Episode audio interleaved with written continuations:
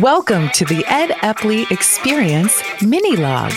Let professional management expert Ed Epley inspire you to take action on building a more sustainable, smart, and healthy business.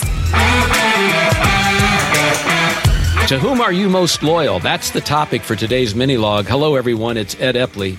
Thank you for joining me today. And that question is not about whether you're most loyal to your spouse or to your children.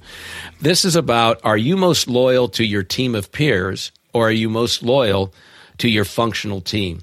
When we talk about who is your first team, a lot of times with companies or organization or teams that have not done work in the organizational health arena, most executives will think of their first team as their own functional team.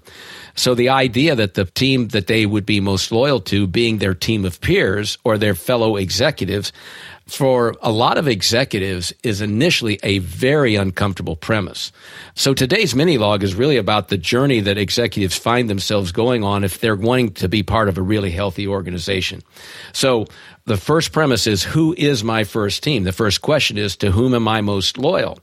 And the issue is if we do not agree in advance about where our loyalties lie, then when we are facing a tough, conflicting set of choices about who to serve or who to reward, then it really creates not only a dilemma for me as the executive, but think about the problems it causes for my people as they go about doing their business with others in the organization. So, on the average team, the loyalty is what I call situational.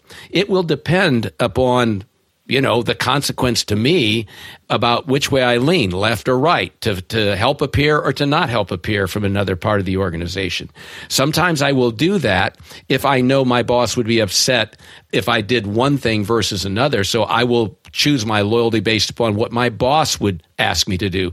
In other cases, I'll be loyal based upon my compensation and what will be helpful to the way I get rewarded financially or, or not.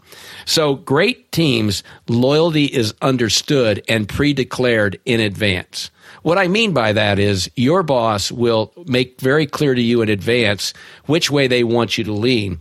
And in an ideal team, you want to be loyal primarily to your team of peers so that you're looking at the business not from your own function, but rather from what is best for the business.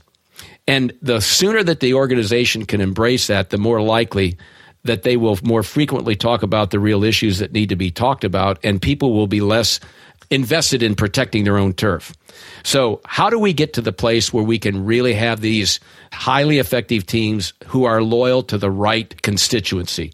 So, here's what I think you need to do to make this happen. Number one, let's acknowledge that there will be times where our loyalties will be challenged. There will be a conflict. Let's agree that we're going to find ourselves in those situations and that when we find ourselves in those situations, we're going to talk about it.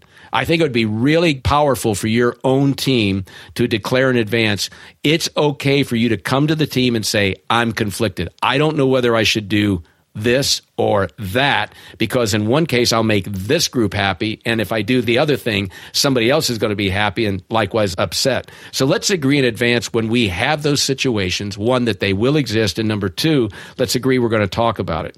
And then once you get the issue on the table that there is this situation where this conflict exists, then we can talk about ways to mitigate it and what will be the right thing for the organization ultimately in the long term. So today's mini log Let's agree in advance that we will have these conflicts of loyalties. Let's agree then that we will talk about it. And because we are talking about it, we're much more likely to make the decision that's in the organization's best interest. Thanks for joining me. Look forward to talking to you next time on the Ed Epley Experience. Thanks for listening to the Ed Epley Mini Log. Visit www.theepleygroup.com for resources, tips, Ed's latest blogs, and a free assessment on where to improve your professional management skills.